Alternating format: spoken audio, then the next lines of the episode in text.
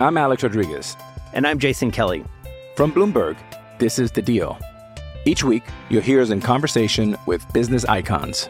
This show will explore deal making across sports, media, and entertainment.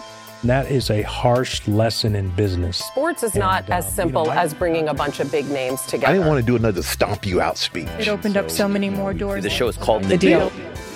Listen to The Deal. Listen to The Deal on Spotify. Another day is here, and you're ready for it. What to wear? Check. Breakfast, lunch, and dinner? Check. Planning for what's next and how to save for it? That's where Bank of America can help. For your financial to-dos, Bank of America has experts ready to help get you closer to your goals. Get started at one of our local financial centers or 24-7 in our mobile banking app. Find a location near you at bankofamerica.com slash talk to us. What would you like the power to do? Mobile banking requires downloading the app and is only available for select devices. Message and data rates may apply. Bank of America and a member FDIC. Pucks with Haggs is brought to you by FanDuel, the exclusive wagering partner of the CLNS Media Network.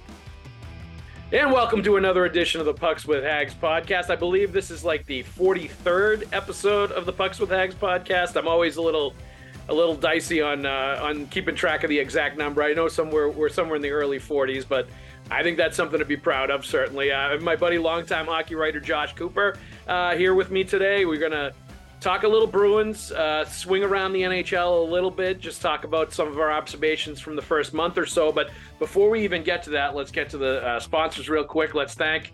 Um, let's switch it up. We'll thank this one first this time. Factor Meals, America's number one ready-to-eat meal kit. Calorie-conscious options. Tried di- delicious dietitian-approved calorie-smart meals with around or less than 550 calories per serving. Done in two minutes. They're delicious and they're healthy. I've actually had these meals and they not only are good, but they're good for you. Uh, so head to factormeals.com slash haggs50 and use code haggs50 to get 50% off your first box. Just pop it in the microwave. It's really easy, easy to use. And the, the other one is uh, FanDuel Sportsbook. Uh, the NFL is obviously uh, coming towards the playoff down the stretch here. The NHL is in full swing. We're a month in, so things are starting to get going. Uh, so customers get $150 in bonus bets in, with any winning $5 money line bet. That's 150 bucks if your team wins. Spreads, player props, over under, so much more. Visit fanduel.com slash Boston and kick off the NFL season right. Um, all right. So uh, let's just start with the elephant in the room before you even get into anything else with the Bruins or the NHL. Uh, really sad to say and report that um, reports uh, this, uh, these things have been confirmed now. Uh, Milan Lucic had a, uh, an alleged domestic uh, incident on Friday night. Um, he is taking an indefinite leave of absence from the team. It's not a good situation as far as you know the, the press goes as far as the way it looks from the outside. We certainly don't have all the details right now. So I'm not going to dig in one way or the other on uh, any of this until we find out exactly what happened. And, you know, Lucic gets a chance to at least um, say what happened and give his side of it. And certainly we get more details as to what exactly happened. But I will say it's just really unfortunate. I'm sorry to hear that this happened and that this happened with Lucic coming back to Boston. It was such a good story at the start of the year, him returning to the Bruins, him coming back into the fold. And it looked like it was going to start, it was going to go really well. He had a strong start out of the gate. Uh, made a nice, nice play to David Pastrnak uh, for a goal. Looked like he was carving out a, a fourth line sort of leadership role uh, on the team, but then he got hurt. Uh, got hit with a Derek Forbort shot in the ankle. Had not been seen since on the ice. Um, was trying to rehab from the injury, and now this happens, and it's really a very uh, sort of nebulous, vague status that he's in right now with an indefinite leave of absence. I think it's the right thing for him, the right thing for the team, and everybody involved until you know this all gets hashed out and um, dealt with one way or the other. But uh, as somebody that's known Looch a really long time, that's that know is uh, knows his family, as uh, you know, his kids were born in Boston. Uh, it's just really sad to see, and I hope everything gets resolved, and you know, everything, uh, everybody comes out feeling uh, feeling okay about the situation. But you know, we'll have to see how it plays out. But uh, just wanted to mention it off the top, not hide from it or pretend it didn't happen. Uh, but there's really not much we can go on aside from the Bruins saying uh, that confirming that it happened, confirming that he's taken an uh, indefinite leave of absence, and that he's not going to be around the team anymore uh, for the time being. So we'll leave that at that. And we'll move on to actual hockey on the ice. The Boston Bruins are going to take the Montreal Canadiens Canadians on tonight. Um, 12 1 and 2 so far this season. The last weekend they were in Montreal. They lost the game in overtime. Jim Montgomery was not happy about that um, loss. Uh, was was vocal afterwards and critical of the team about showing sort of mental fatigue and making mental mistakes. And then uh, Monday at practice, uh, it was a bag skate. The first time I've ever seen the Bruins, uh, at least in the last ten or fifteen years, have any form of a bag skate. It wasn't, you know, Herb Brooks saying again and again, and uh, you know, making them skate after a game for an hour. Uh, it was probably 10 or 15 minutes, but you know, and Coop, I think you can probably attest to this. Uh, you notice as a journalist, as a hockey writer, when at practice the pucks get put away in the season during a practice, and all of a sudden guys are uh, skating up and down the ice like that, like they would in maybe a training camp conditioning sort of thing. Uh, it's just not something you see happen during the regular season almost at all. So uh, it was interesting to see that happen, but it really sets up an, a great backdrop for tonight that all of this came out of that loss to Montreal, and you would expect a highly motivated Bruins team going into this game after what happened because they haven't had many low moments like that that this season. I've been a big believer. I'm always a believer in buy-in coaching. I understand Patrice Bergeron retired. Everybody freaked out because he is one of the greatest players I've seen in my lifetime.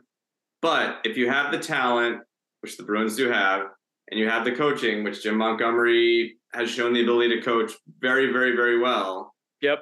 And he knows how to push all the right buttons from what I've been able to at least watch then you're going to be good.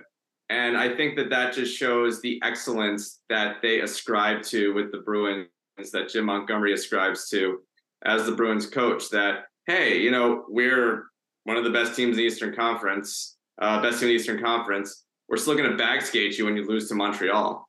So, I mean, like that, that to me, that just shows how dialed in he is to what this team needs and it shows to me how much they've bought in in the sense that I mean, you have to see how they respond, obviously, but that I mean, look, players can can dog a bag skate. It's not like they have to actually like skate hard. I mean, they're they do yep. it they can do what they want. Yeah. But if they skated hard and they listened to their coach, which uh, I mean, you were there, Haggs. Like you, you probably would notice if they if they didn't.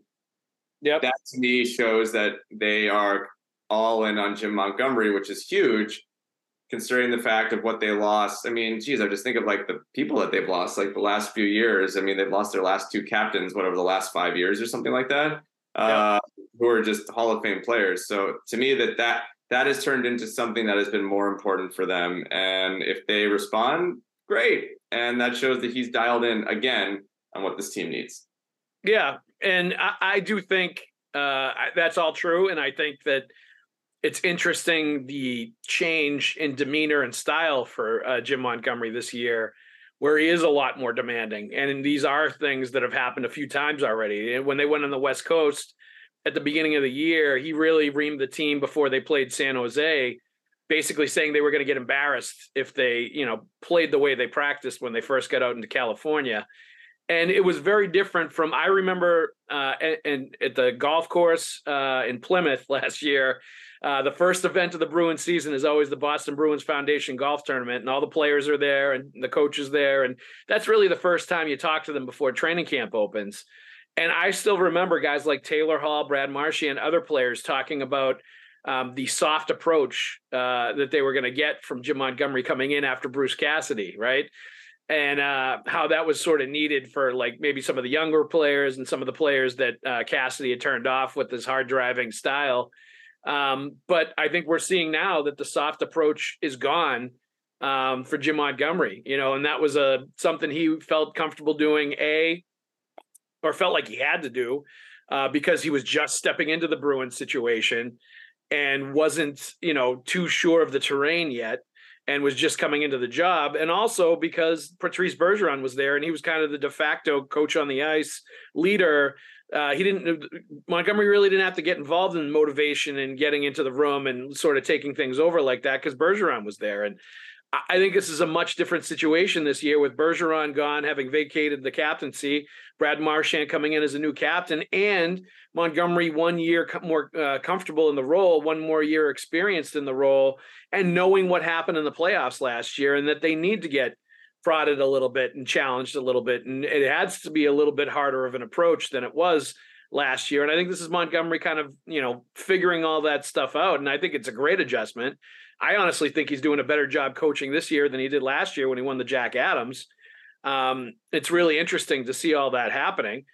Um, but I think I think it was necessary just based on you know the the the cards that he was dealt this year and kind of the different situation that they're in, and it's you know it's working. The 12 1 and 2 uh, they lead the league in goals against. Uh, their average, it's average offense right now. Uh, great, very good defense, uh, elite goaltending, and average offense that they're parlaying into winning hockey. Um, I still have questions about whether they're going to be able to do this and sustain it for the entire season, because a lot of games they have to win by one goal in the third period and just hang on at the end, and that's a hard way to win all season long. Um, if you're just, you know, not getting separation from other teams and you're just dogfighting in the third period for one goal wins. But, you know, you're you're not really a stranger to that when you cover the Nashville Predators. That was kind of their uh, lock and parcel in their stock and trade when Barry Trotz was coaching that team, right? I very trust the GM of that team, and they're uh, they're they they could be doing better, but I think that's a bit of a rebuild at the moment. But yeah, but I yeah. mean, in past years when you when you yeah, were covering, no, they were just, very much that hardworking, win by a goal, sort of like you know, yeah, defense, oriented team. I know. I'm just thinking like life coming full circle. Barry Trotz is the GM, and he's he dresses impeccably as the GM. By the way, like versus him as the coach. Like I've seen how he's dressed at these games. He looks very old school and, and dapper. I love it. Uh, but no, I mean, what I find interesting about sort of the grinded out win style is people say, "Oh, that works in the playoffs." I have no idea. Like I like, and that's the thing that we learned with the Bruins is that I thought they had everything that they could have possibly needed for the playoffs last year. Not to sort of bring up bad memories for Bruins fans, but yeah. uh, is there a chance that this sort of style lead, lends to more playoff success that they're not blowing off the doors in every team? Maybe, um, but yep. you just have to get hot at the right time, and it it comes down to a moment. It comes down to a play, but but you also have to get in. And so if this is the way that they're going to get in, and and I, I've never really sort of been a fan of kind of the oh we're going to rest guys going into the playoffs. I've always every team I I've seen that's gone on a deep run for the most part has had to really push it hard to actually make it. Yeah, and that's when when the Bruins.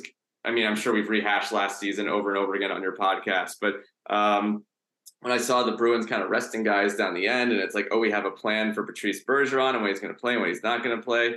You can never predict when a guy is going to get hurt, and he gets hurt in the last game he plays in the season. I mean, that it's it's unbelievable. So you know, but I I personally believe that if they keep playing this style, if they keep grinding it out, if they keep winning these games, they're going to have more success. Because you mentioned the Nashville example. I mean, Nashville had Shea Weber, Ryan Suter, and Pekka Rinne very similar in some respects to how the Bruins are built on the back end with all their incredible talent and goaltending. Yep. However, what Nashville didn't have was David Pastrnak. They did yep. not have Brad Marchand. Um, they did not have the talent that the Bruins have up front. So to be able to sort of grind out those wins and have guys who are, I mean, um, Marchand's probably ticketed for the Hall of Fame, which is so yep. interesting for me to even think of, considering where he's, you know, what he was back when the Bruins won the Stanley Cup back in uh, in 2011. I mean, by the criteria we have for Hall of Famers, my criteria is always was he a dominant player at his position, yes! era, and he was one of the best left wings for the last like ten plus years in the NHL. So there's no question, and he's an iconic player. On top of that, uh, his style of play, you know the way he's viewed around the league his personality like all that stuff. He just he looks like a hall of famer. He feels like a hall of famer. Like he's going to be one of the players that's talked about most often of that era when it's all said and done. Hold on. Let's jump in the delorean and go back to 2011 could you believe yeah. that in 2023 we'd be having this conversation about the little ball of hate i mean no, like, no not at, but he turned himself into, and I remember really seeing it at the World Cup in 2016, because remember, it's the Hockey Hall of Fame, yep. not the NHL Hall of Fame. And he's won a World Cup with Team Canada, and then he probably would have won a gold medal with them if not for the pandemic. But like, yep. I, I, I just I think uh, and his numbers would also be better if not for the pandemic. I mean, Ovechkin would be the leading the goals, you know, would be past Gretzky at this point for that too, for not for that and and lockouts. But um, but the way he transformed his game, and I just remember him playing on a line back then. They were all much younger, but with Sidney Crosby and uh, Patrice Bergeron, and just how beautiful the game looked when they played. It was almost like watching three iconic soccer players like just sort of dribble around people, but it was in hockey and they were doing it. It was you knew every time they were on the ice they were a danger to score. Um, and watching him keep up with those guys and in many ways being equal to them showed me in 2016 Brad Marchand was one of the top five. No, I'll say players. I was going to say top five forwards, but top five players in the NHL at that point. Yeah, and uh, you know, which is yeah, which is cool. All right, everybody. We're smack dab in the middle of the NFL season. You know what that means? That means more time for you to get involved with FanDuel Sportsbook. That's right. Uh, the NFL season is in full swing. Even the NHL season is in full swing as well. So you should be getting uh, your wallets out and you should be getting involved with the excitement that is FanDuel Sportsbook. Score, score early in this NFL season with FanDuel, America's number one sportsbook and the exclusive wagering partner of the CLNS network. Right now, new customers get $150 in bonus bets with any winning $5 money line bet.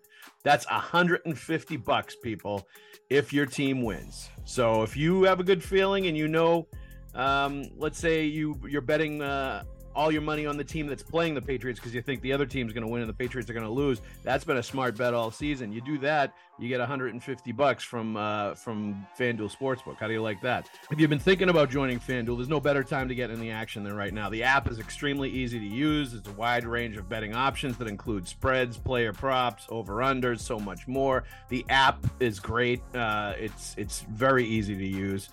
Um, so visit fanduel.com slash Boston and kick off the NFL season and do it right. Right now with FanDuel Sportsbook because they got your back and they're going to give you 150 bucks in bonus bets if you win that $5 bet. Mass 21 and plus present in Massachusetts. Hope is here. First online real money wager only. $5 pregame money line wager required. First online real money wager only. $10 first deposit required. Bonus issued as non withdrawable bonus bets that expire seven days after receipt. See terms at sportsbook.fanduel.com, gamblinghelplinema.org, or call 1 800 327 5050 for 24 7 support. Play it smart from the start. GameSenseMA.com or call 1 800 GAM 1234. and he's he and Patrice Bergeron, I think, will the best be the best duo in Boston Bruins history, and his numbers are, you know, climbing up the charts of the top ten uh, in all the big categories, uh, franchise wise, for the Boston Bruins. Like we just did. Um, the all centennial team at the beginning of this year. It's a centennial season for the Bruins. So the writers got together in this committee and had uh, the top 100 players of all time. We put together the top team of all time, which was like 12 forwards, uh, six D, and two goaltenders, I believe. And um, you know, he was a no-brainer. I couldn't even believe, to be honest with you, uh, and I nominated him for the the all-time team. Uh, I couldn't believe that there was even needed needed to be a discussion about it because he's just like a slam dunk, like one of the all-time greats for the Boston Bruins. And you know, some people were getting into like recency bias and all this other stuff, and it's like he's top like five in like goals, points, uh, you know, he leads the the franchise in shorthanded goals all time. Leads the NHL from the time he got here in shorthanded goals uh, since he came into the league. He's a Stanley Cup champion. You know, any way you look at it, he's an iconic player and he's one of the all time greats, both in the league and the Boston Bruins. Um, but to your point, you're right. They have some talented forwards that can turn turn uh, take over games and do things individually, offensively. Pastrnak for sure. Like it's funny you thought Pastrnak might struggle a little bit this year without David Krejci uh, and the change at centers. And, I, have been talking about Bergeron, but I forgot about Krejci yeah, too. of course. Yeah. But like, it, it- but he hasn't missed a beat. You know, he's point per game. He's he. I think he's on a pace for around sixty goals again this year to start the year, and I think he's even better than he was last year uh, to start out right now. So. It, it, they they are in a very good si- situation, even though their center situ their center spot is kind of muddled and uncertain, and um, you wonder if they're going to address that. And and certainly they feel like they're one top six forward short right now of a true like deep playoff run kind of team. So Yeah, I can see that. it's going to be interesting to see how it works. One thing that you did mention though is Pekka Rinne. Um, and one of the things that was talked about in sort of a news item with the Bruins this week was um, Jim Montgomery basically saying for sure the Bruins are going to heavily consider just going strict goalie rotation in the playoffs this year, like they did in the regular season, and playing Ullmark one game, Swayman next, and then back and forth. Uh, as a as somebody that's been around hockey a long time, can you envision that really truly No. out in the playoffs in any way, shape? No. No, and I, but but it has nothing to do with the rotation. It just has to do with the days off. And in the playoffs, you get so many days off, and a guy can get rusty, and then all of a sudden you're throwing him into essentially like the like like the most intense hockey he's played all year. And I I don't believe in it. I, I do believe in a goalie, you know, getting hurt, and then the other guy comes in Yeah. and goes, and we've seen that over and over and over again in the history of the NHL. But for whatever bizarre reason, and I- I mean, I love the goalie rotation idea. I mean, one of my favorite GMs in the NHL is Jim Nill with the Dallas Stars, and when he had, shoot, I forgot it was it was um, forgot the two goalies he had. Khudobin, one of them. What? No, it was pre. It was pre Khudobin. Uh, I want to say it was Raanta and not Ben Bishop. No, not Bish. No, it was pre that. I'm pretty. Was the guy who played Atlanta. Was drafted like high there, and then he. Oh, Hedberg. No, I'll, it'll it'll come to me at some point. But Okay. um, but he had a goalie rotation, and I, I actually thought it worked really well for them. And he was like, "Look, in today's NHL, when you're playing so many games in so few nights, like you you need two really really good goalies, and Yes. up to the coach in the playoffs how they're going to handle it." But I've just seen it just bite coaches too many times, and then it Yeah. just becomes the storyline. And who could forget like Allan Walsh and Marc Andre Fleury with the sword? And Yes. I mean, like it, it just becomes a thing too much, and it, it, you know, you have to maybe as a coach insulate your team from that and say this is what we're doing. But then all the media starts asking about it. Everyone starts thinking about it. Um, every goalie's different. Players have to play differently in front of them. I I don't I don't like the goalie rotation. I think it works really well in the regular season, but for some reason in the playoffs, and I can't put my finger on it at all, it just never seems to pan out. Well, I think you're right, and I think the biggest reservation I have about it is that you're going to get second guessed as a coach. I think a coach is going to have a hard time going to a strict goalie rotation.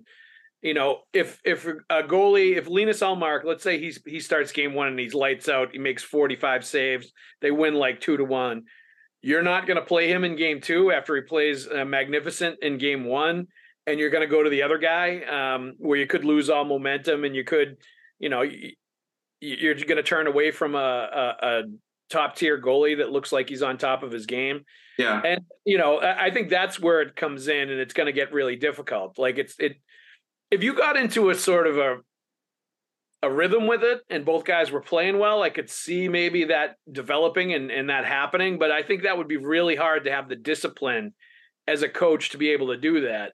Um, but he, he did say that he had a conversation with um, Bob Essensa, the goalie coach, and both goalies at the start of this year, and basically mapped out that they're going to pretty much alternate goalies all year. And I think that includes the playoffs. I think it's going to be, you know, really tough to go away from that.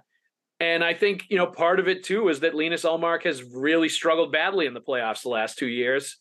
And I think you have to, and some of it I think has been physical and mental, you know, fatigue. The workload really like starting to wear him down where he's never been a 60 goal, 60 game a season goalie. And I think playing every other day in the playoffs does start to wear him down, um, both the the gravity of the games and just the wear and tear on him not being used to playing that much. So I think Well- maybe physically and mentally, it's necessary for these two goalies um, at this point right now to rotate in the playoffs because it's best for what's both of them. Now, my long term prediction, I think Jeremy Swayman's taken his game up to a different level this year. Um, I think you could tell that from training camp. You could tell that over the summer when he stayed here and really worked out in Boston all year, didn't go anywhere, and, and dedicated himself to getting better. Uh, and he's never really had that chance to like start game one of the playoffs for this team and see what kind of run he can go on. So, you know, I, I think it's going to be interesting to see how things play out in the second half to see if Swayman is so good that he forces them to play him a little bit more than Ullmark in certain situations and how that Yeah. whole thing is going to play out. But I, I, you know, I think at this point they kind of have to do it because they can't go with Ullmark the whole way through because that has just not worked uh, to this point in two straight playoffs, even though he's won a Vezina. Yeah. But what if Jeremy Swayman starts game one and the Bruins are like the number one seed again? He gets lit up, and then Right. just it, it- you're just sort of back to square one, and then Jim Montgomery is Well, probably then you just go to Ullmark in game two and you say, "This is Yeah, our and- Here yeah, we go." It's true. It, it- it's that, yeah, but yeah, he's but- and and that's a luxury though. But that is in that in that case, it's a luxury.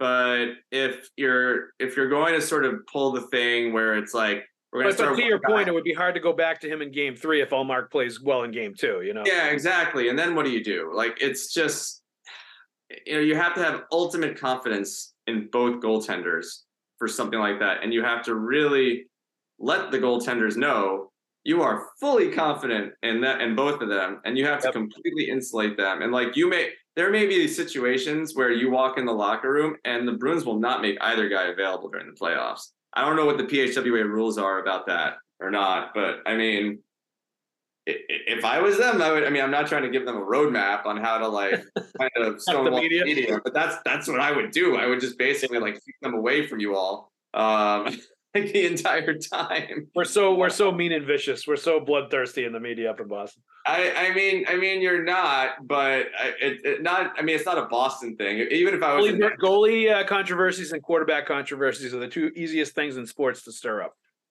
I mean, yeah, I was talking to someone the other day about how when it comes to a quarterback, there is no position that is more important in any made any of the major North American sports, and it blows my mind. I mean, I grew up a New York Giants fan. How they could have drafted Tua, Justin Herbert, Josh Allen, or Pat Mahomes at any point, and they ended up with Daniel Jones. Yep. So, and I know you're, you're, you know, you, you, you, you all had the luxury of, of the greatest quarterback to ever play the game for many years in Boston. Um, yeah, but, you do see now how quarterback how important the position is now that you don't have him anymore, and you have other people you're trying to fill in, whether Yeah. it's Jones now or uh, Cam Newton right after Brady was gone. Like, you know, you Yeah. realize both how intrinsic that position is to the success of the team in the NHL right now, and how difficult it is to find somebody that's actually a quality player at that position. yeah, and goaltending is super fascinating because on the one hand, I think if you have a Henrik Lundqvist, Tuukka Rask, um, Tim Thomas type, then you're Yeah. set. And- Pekka Rinne. not Yeah. to work on anything else. But you can also, you know, do what Vegas did last year and have somebody that people had- hadn't really heard of and Yep. go on a run and win the Stanley Cup. I've seen it happen both ways. I think it's more common for the goalie to be excellent and known than to be a journeyman who comes in. But then again, there are times where the journeyman may just not be a journeyman, like you know Antti Raanta um, with uh, Chicago when he won the Stanley Cup. Um, nobody really knew Corey Crawford very well when when he won the Stanley Cup with Chicago. I mean, there was sort of hope for him as a prospect, but I mean, nobody nobody really had any idea. Um, and uh, yeah, like it, it's but it is I, I think it's the I think it's the most important position in hockey in some ways because it's the only guy who's on the ice the entire time and he's standing the whole time. And it just requires a different mindset and a different approach physically and mentally. So I don't know how the Bruins are going to do this. I trust Bob Essensa. I like him. Uh, I, I I think he has a good pulse on on goalies for sure. He's shown that as long as he's been in Boston. But it's going to be. I mean, I, I I don't like the term like it's going to be interesting to see. We hear people say that all the time, but it will be really fascinating, like to see how they do this.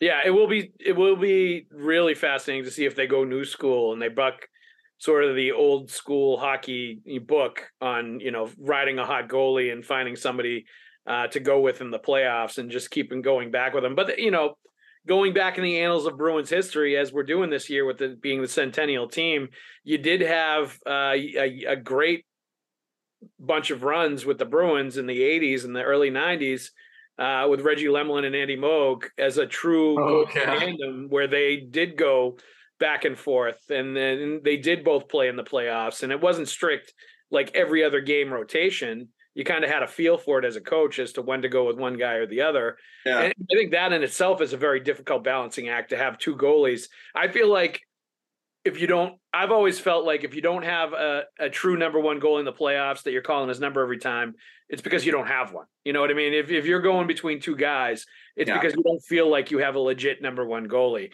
And instead you're getting sort of stuck in between with going back and forth with two different goalies. But I think there's also a belief to your point about the Adin Hills and guys like that in the NHL. Um, that there are some goalies you can pick up off the street that could do just as good a job as as some guys that are already there. Right? You know, I think the belief is there's a lot of quality goaltenders around. It's just a matter of them getting the right opportunity with the right team. Tim you know, Thomas. at the He right time. Yeah. No one had any idea who that guy was, and he turns into like you know basically for two years he's like Dominik Hasek, like Yep. in his prime. I remember just watching Tim Thomas. He just never gave up on his save. Was so athletic. Like didn't matter how how short he was in net. He was incredible. So. Yep. Um, I mean, Tuukka Rask, you know, borderline Hall of Fame goaltender in my opinion, and Tim Thomas just beat him flat out, like for that starting job. So as a as as an older person too, and as we know as we age, it's a lot harder to jump up and down or bounce up and down in the net. So um, what the Bruins do, I don't know. We will see.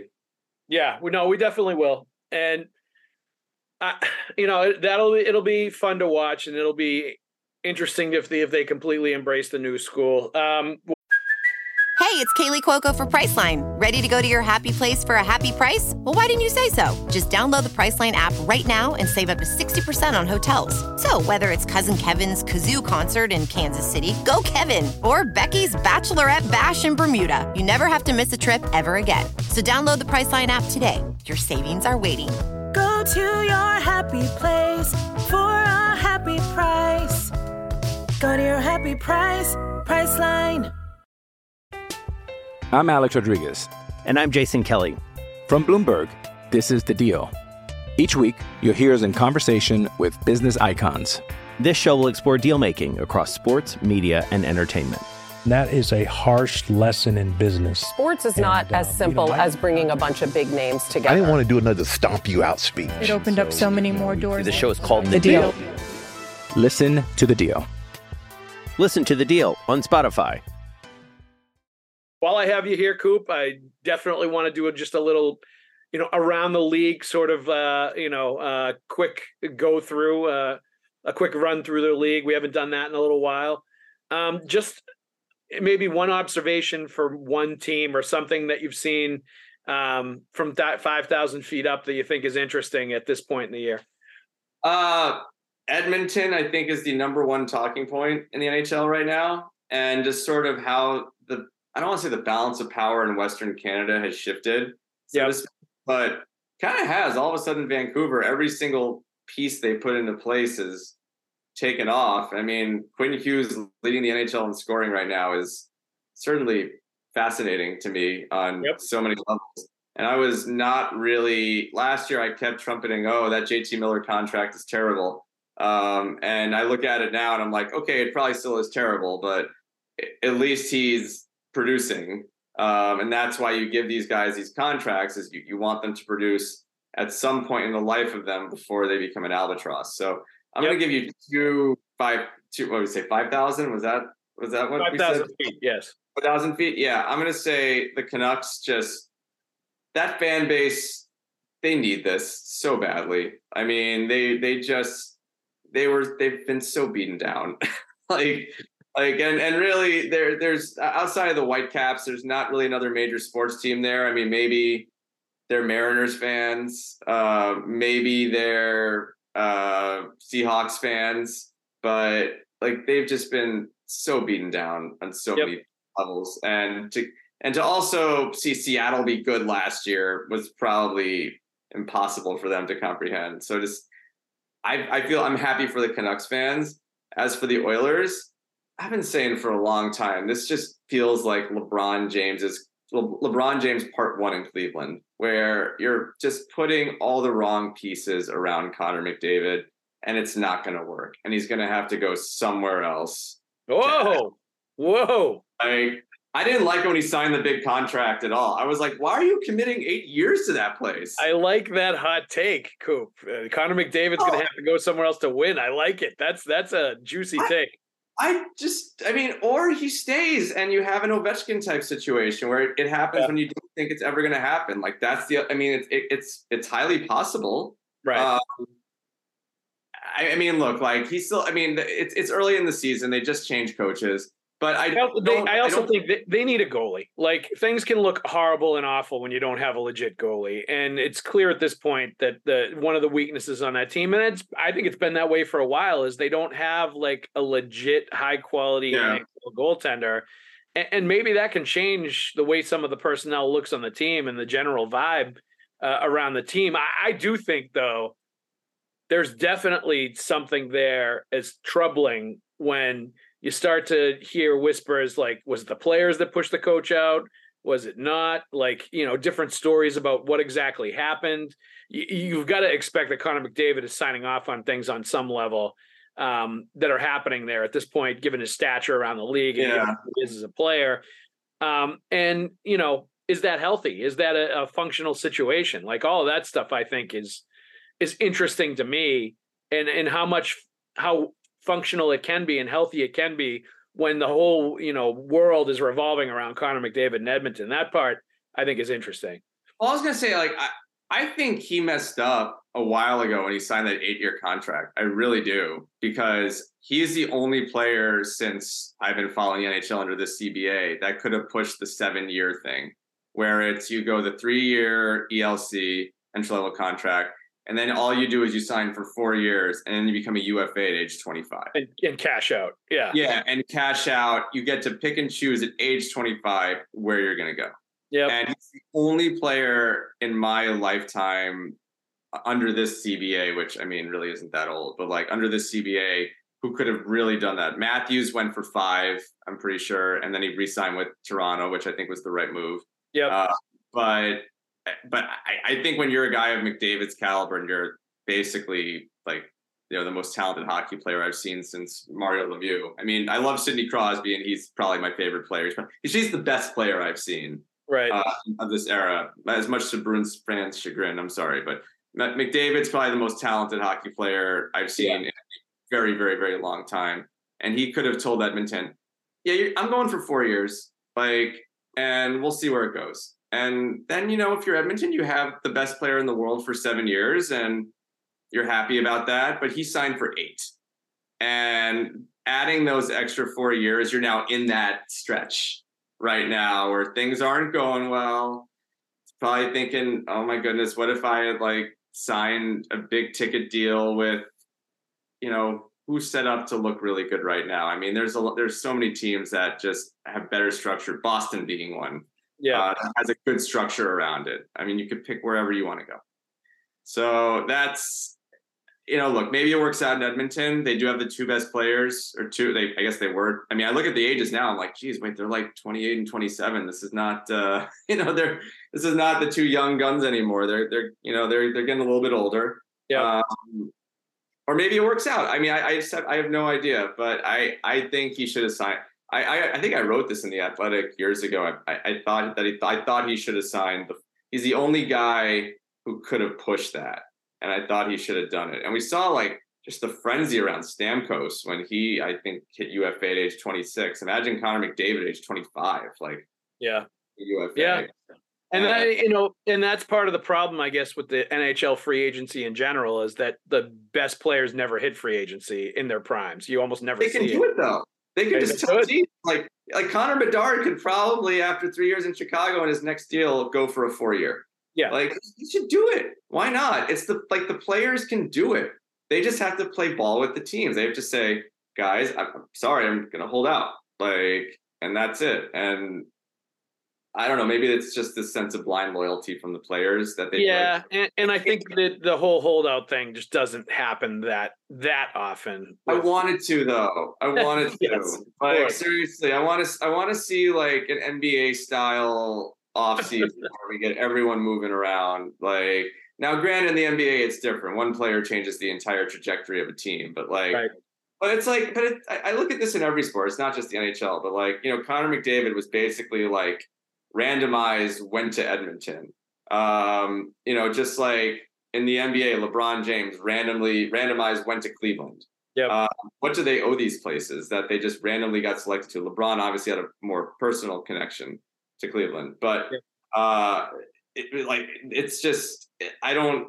I mean, like I just don't. I don't see where the loyalty should come from on anything. I think they figure that out in the NBA. They figure that out in MLB, and I'm hoping that in some way, shape, or form they figure that out in the NHL. Um, I'm sure the NHLPA feels that way, uh, Coop, as well, and they they would uh, like that and be pushing for that. But I just think culture wise in hockey, Yeah, I know. you hit the nail on the head with like not wanting to look selfish or difficult or like you're not buying into the team that picked you number one overall or whatever. You know, like there there's sort of loyalties there that I think traditionally in hockey you you you are looked on negatively if you sort of become a mercenary where you know you you're looked on like an Eric Lindros problem type player um, for the rest of your career if you start trying to do things like that and and you know steer the way you're going to go or what direction you're going to or make decisions about which team you're going to play for who you're not going to play for all that stuff.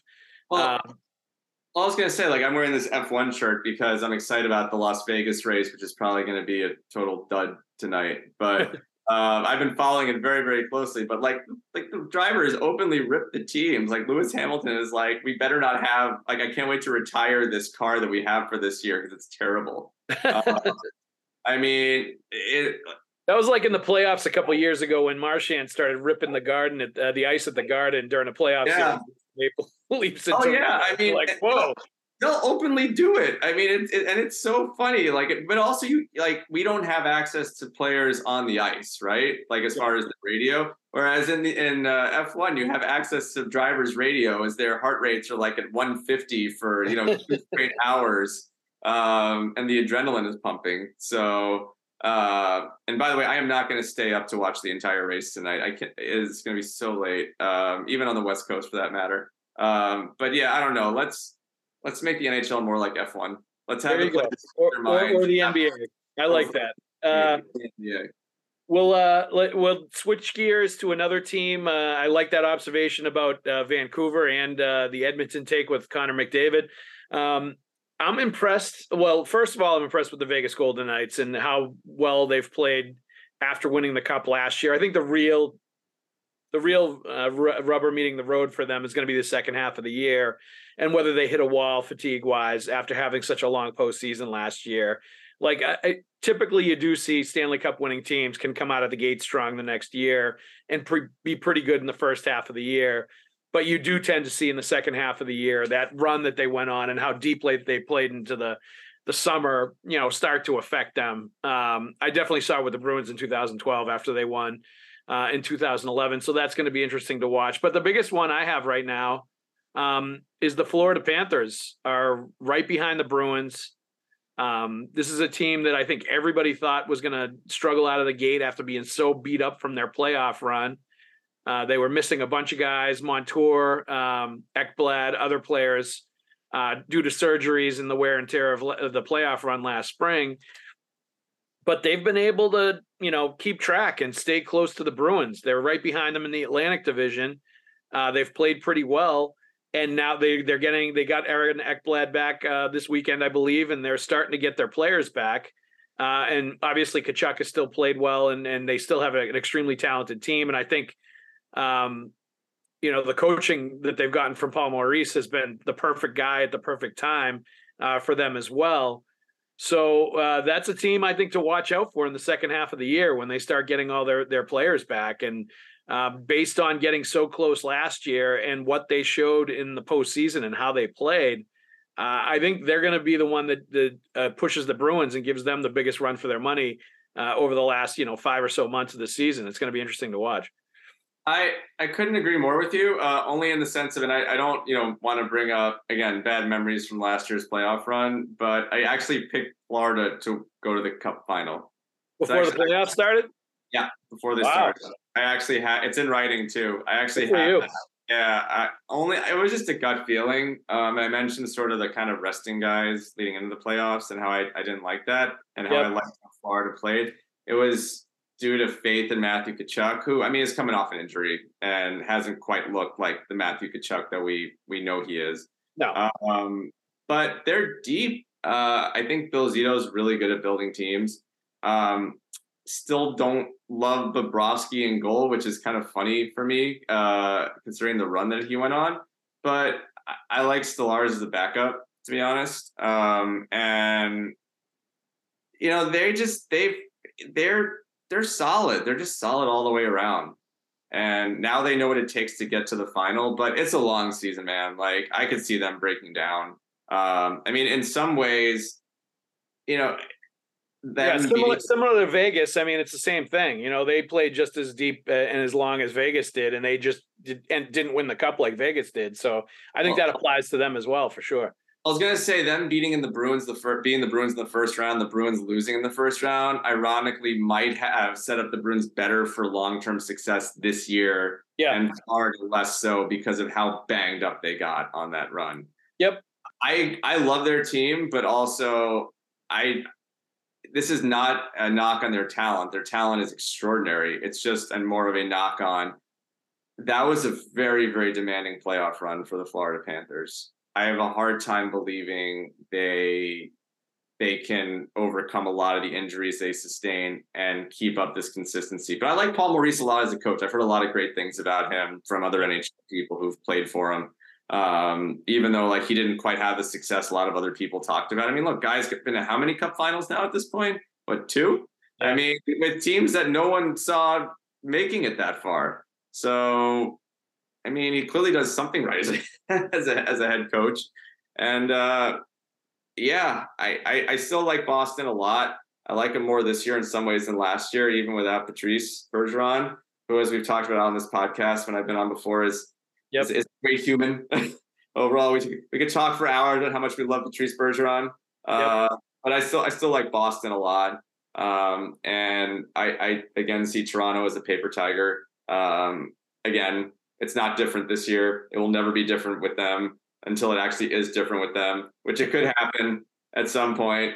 Or it might never be different with them. Well, oh, yeah, I mean, they could just be destined to be the Ducks of you know the Getzlaf era, which I mean they did win a Stanley Cup before like yeah they handed the keys over to him, but still like that those teams were always so close and never but they actually made it to like conference finals. They didn't they didn't like wilt in the second round. So it's a little little bit of uh, Toronto uh, fun to sort of get your Bruins listeners excited and uh, laugh a little bit. Yeah, that's red meat for the uh, Pucks with Haggs podcast listeners right there. I appreciate appreciate it, Coop. Uh, you spoke of great human beings. Another great human being, Josh Cooper. Thank you very much for you, guesting with us uh, this week. I re- appreciate it. Let's give some love uh, to our quality human being sponsors as well. Uh, FanDuel Sportsbook, $150 in bonus bets right now with any winning $5 money line bet. That's 150 bucks. If your team wins, spreads, player props, over unders, so much more. There's a wide range of betting options on a very easy to use app. Go to fanduel.com slash Boston and kick off the NFL, NBA, and NHL seasons going on right now. And let's also give some love to Factor Meals, America's number one ready to eat meal kit. Delicious flavor packed options on the menu each week to fit a variety of lifestyles. Uh, from keto to calorie smart, vegan, and everything in between. You just pop it in the microwave for two minutes. It's done. It's delicious. If you're a busy person like I am, and uh, Josh is with his trips to uh, Disneyland with his kids and everything else that he's doing, uh, or watching uh, late night Formula A1 races in Vegas, uh, head to factormeals.com slash haggs50 and use code haggs50 to get 50% off your first bu- box. I'm going do that. Thank I'm going to do that right now, actually. You, you, sold it up really good. It sounds delicious, actually. That's it. Hey, not only a spokesman, also a client. They are delicious. Factor Meals. Yeah, I'm gonna get. I'm gonna get it. thank you very much for joining me, my friend. Uh, until next time, uh, thank you very much, and thanks everybody to listening. We'll see you at the ring.